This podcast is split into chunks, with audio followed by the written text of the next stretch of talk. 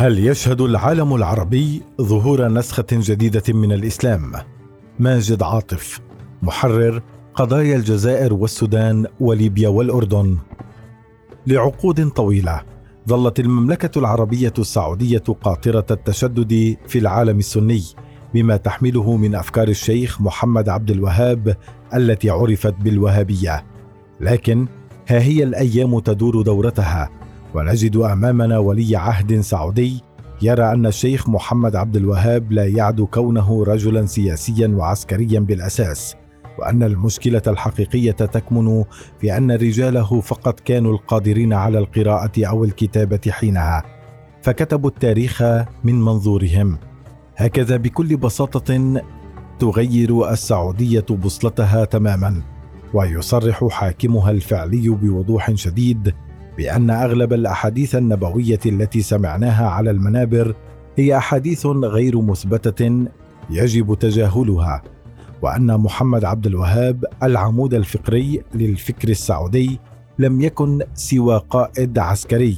استغل رجاله فرصة جهل العوام بالقراءة والكتابة وحكوا الحكاية من وجهة نظرهم. هل نحن إزاء نسخة جديدة من الإسلام؟ الشائع بين عموم المسلمين أنه لا توجد نسخ مختلفة من الإسلام وأن الإسلام واحد أينما ذهبت أو حللت. وهو ما يمكن عده كلاما دقيقا حين نتحدث عن القرآن والفروض لكن الدين أي دين أوسع بكثير من الفرائض ونصوص الكتاب المقدس. فالمسلمون في الرياض يصلون كما يصلي مسلمو القاهرة. ويصوم أهل باكستان في موعد صيام مسلمي الجزائر نفسه. هذه شعائر وفروض لا خلاف عليها أو اختلاف في سبيل تطبيقها. لكن الأوامر والنواهي الدينية المتصلة بالأمور الحياتية هي نقطة التمايز وكثيرا ما تختلف بين عصر وآخر ودولة وأخرى منتجة نسخا مختلفة بل متباينة من الإسلام في مواضع شتى. فعلى سبيل المثال لا الحصر حتى عامين مضيا كانت السعودية تحرم قيادة النساء للسيارات استنادا إلى عشرات الأسباب الشرعية في حين أن مصر مثلا أو حتى دول الخليج المحيطة لم تكن قيادة النساء حراما إذ رأى شيوخها أنها حلال. فهل ما حرمه الله في السعودية أحله في سائر الأمصار أم أن هذا دين وذاك دين آخر؟ واقع الأمر أن الله لم يحرم قيادة السيارات ولا أحلها. الذين حرموا وحللوا هم رجال الدين وفقا لتفسيراتهم التي لعبت خلفيتهم الثقافية دورا بارزا فيها فضلا عن الدور المحوري الذي لعبته رغبات الحكام وسياستهم على مر العصور. وبهذا صارت لدينا نسخ مختلفة من الإسلام تتفق في جوهرها وتتباين في مظهرها. ثقافة البترودولار.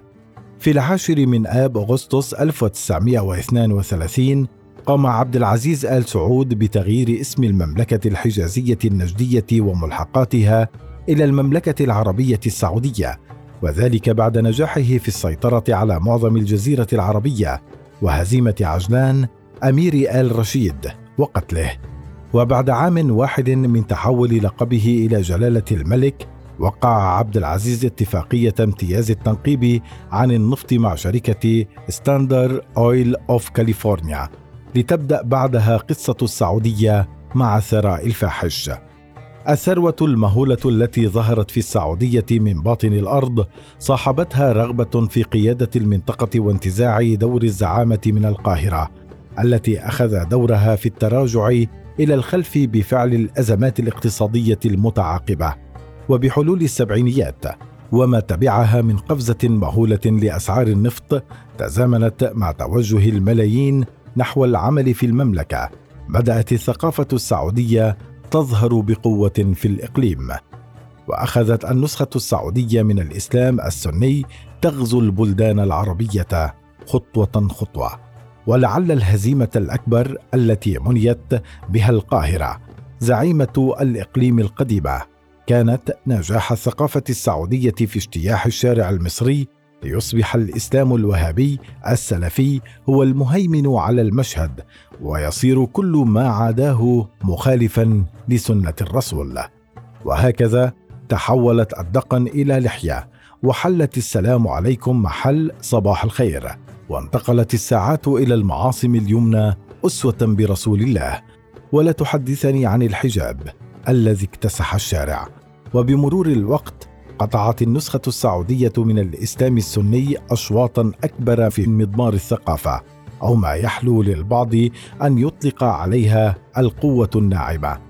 فتوقفت القاهرة عن إفراز المقرئين لتغزو شوارعها شرائط الحذيفي والسداس والعجمي وتظل أصوات عبد الباسط عبد الصمد والمنشاوي وصديق حبيسة إذاعة القرآن الكريم في الوقت الذي ملأ المقرئون السعوديون فيه هواء المحال والسيارات.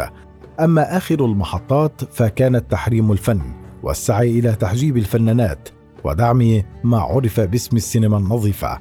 وهكذا نجحت النسخة السعودية في فرض حضورها وهيمنتها على الشارع العربي لأكثر من ثلاثة عقود، مدعومة بمليارات الدولارات التي أنفقت ببذخ لتحقيق ذلك.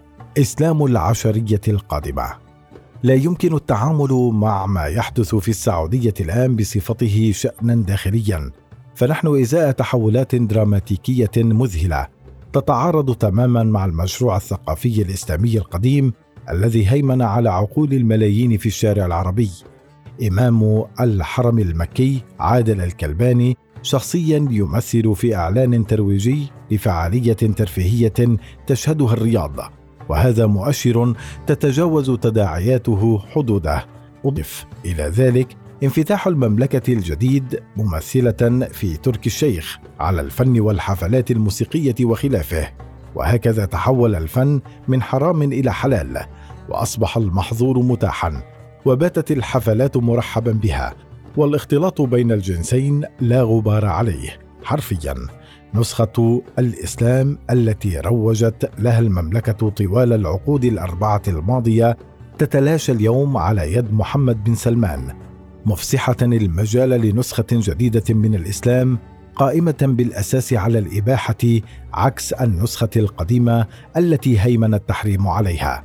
تلك النسخة ربما لم يرحب بها الكثيرون من الأجيال الكبيرة نسبيا التي نشأت وتربت على الأفكار السلفية فمن الصعوبة بمكان أن تقنع من تم تلقينه ومحاصرته بأفكار محددة طوال حياته بأن ما هو فيه ليس الوجه الوحيد للإسلام وأن هناك وجوها أخرى للدين لكن المؤكد أن توقف السعودية عن ضخ الأموال في روافد تغذية تلك الأفكار سيجعلها تتوارى بهدوء لصالح النسخة الجديدة الأقل عبوسا وسنرى آثارها على الأجيال القادمة الأجيال التي لم تعرف الحويني ويعقوب ولم تشهد تدمير الأضرحة.